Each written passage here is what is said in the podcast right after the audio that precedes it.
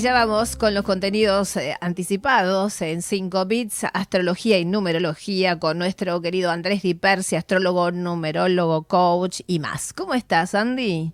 Muy bien, buenas tardes, Sara, buenas tardes público. Y hoy tenemos un tema muy interesante porque la gente siempre me pregunta, me dice, Andrés, ¿cómo puedo lograr cuando inicio algo, lograr digamos, el máximo de energía en la hora de hacer un proyecto? Y la astrología, digamos, tiene una respuesta. Esta respuesta, digamos, o sea, de alguna manera fue confirmada también por la ciencia, ¿no? Pero la astrología tiene, digamos, un sentido, digamos, mucho más, no podemos decir poético, pero un sentido mucho más espiritual, digamos, y esotérico, que son las lunas crecientes.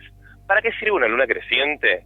Los antiguos, digamos, en calendario maya, egipcio y sirio caldeo, utilizaban esta luna creciente, digamos, para sembrar. Cuando uno siembra, digamos, la luna creciente, las cosechas justamente, digamos, crecen más rápido y cuando hay luna creciente las mareas crecen. Entonces, justamente, digamos, o sea, el calendario lunar nos va a indicar con estas lunas crecientes, digamos, cómo podemos manejarnos en la vida cotidiana. O sea, que ya sabemos, de la gente que vive en Santa Bárbara, por ejemplo, en el Delta, cuando hay una luna creciente sabe, digamos, que la laguna sube, sabe que el río sube y por lo tanto puede prevenir, digamos, con ese calendario, digamos, de astrológico, puede prevenir el tema, digamos, de poner una barrera, poner, digamos, determinados cuestiones de cuidados para prevenir este tema de que no se inunde la casa, por ejemplo.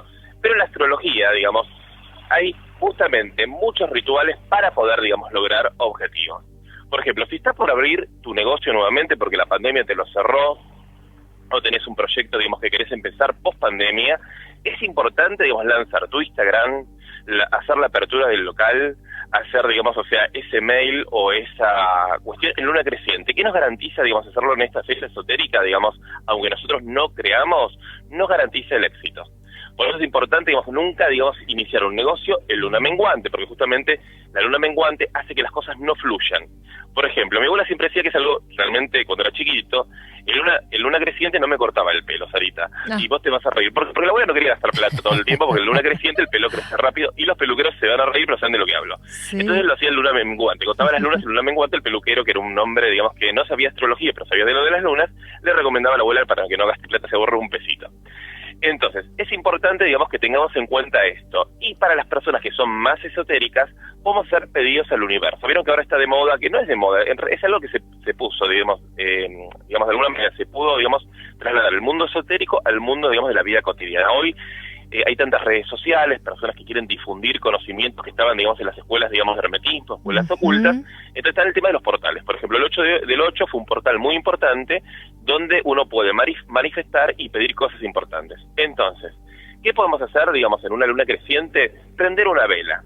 La vela blanca representa la salud, la energía positiva, la iluminación, podemos ayudar a alguien, podemos anotar, digamos, o sea, con un lápiz el nombre de la persona, la fecha de nacimiento, para pedir esa intención. Recordemos que blanco, una vela blanca, va a ser utilizado para todo lo que quieras para poder ayudar al prójimo. La vela verde es para la salud, la, la vela rosa, digamos, trabaja cuestiones de amor, la vela roja es para dar energía, fuerza o para un romanticismo cuando uno realmente está en una pareja que quiere retomar, digamos, el amor, la pasión, ese fuego que se acabó a lo largo del tiempo en una pareja que puede llegar a pasar a veces. Andrés me dice, ¿qué pasó en la pandemia? En la pandemia por ahí, la verdad, mi, mi marido no me toca, no me mira, o al revés, dice él, dice, mi mujer no me mira, no me toca, bueno, una vela roja, luna creciente, haciendo el pedido que esa persona se abra a un vínculo más fuerte, digamos, va a ser efectivo. Y esto que podemos hacer, yo le digo a la gente siempre, cuando uno, digamos, empiecemos a practicar estas técnicas tan ancestrales, tenemos que agarrar un cuadernito, anotar cuándo es luna creciente, hacer el pedido y ver los resultados. ¿Y qué vamos a hacer, digamos, si ese resultado, digamos, que pedimos en una luna creciente no fue tan efectivo, porque por ahí de pronto se dio la mitad, y gente me dice, mira, Andrés, pedí luna creciente, digamos, y no salió todo sino la mitad. Bueno, lo volvemos a renovar y vamos a ir aprendiendo en cómo utilizar energía, cómo pedirle al universo y logramos, digamos, ese resultado tan deseado, digamos, que es lo que de alguna manera decretamos. Recordemos que hay algo importante, que la programación neurolingüística. Aquello, digamos, que decreto, y lo hago con fe, y lo hago con fuerza, genera nuevas redes neuronales. Tenemos a, tenemos a muchos científicos que investigan esto. Por lo tanto, hacerlo en una creciente, hacerlo con fe, hacerlo con determinación, va a hacer que aquello, digamos, que estás pidiendo se materialice. Y por otro lado, la física cuántica, digamos que hoy hay muchas personas que también están hablando de lo que es la metafísica y la física cuántica, muchos científicos están dando, digamos, este refuerzo, esta, este, este lugar, digamos, de poder explicar la importancia de un pedido de que uno lo decrete.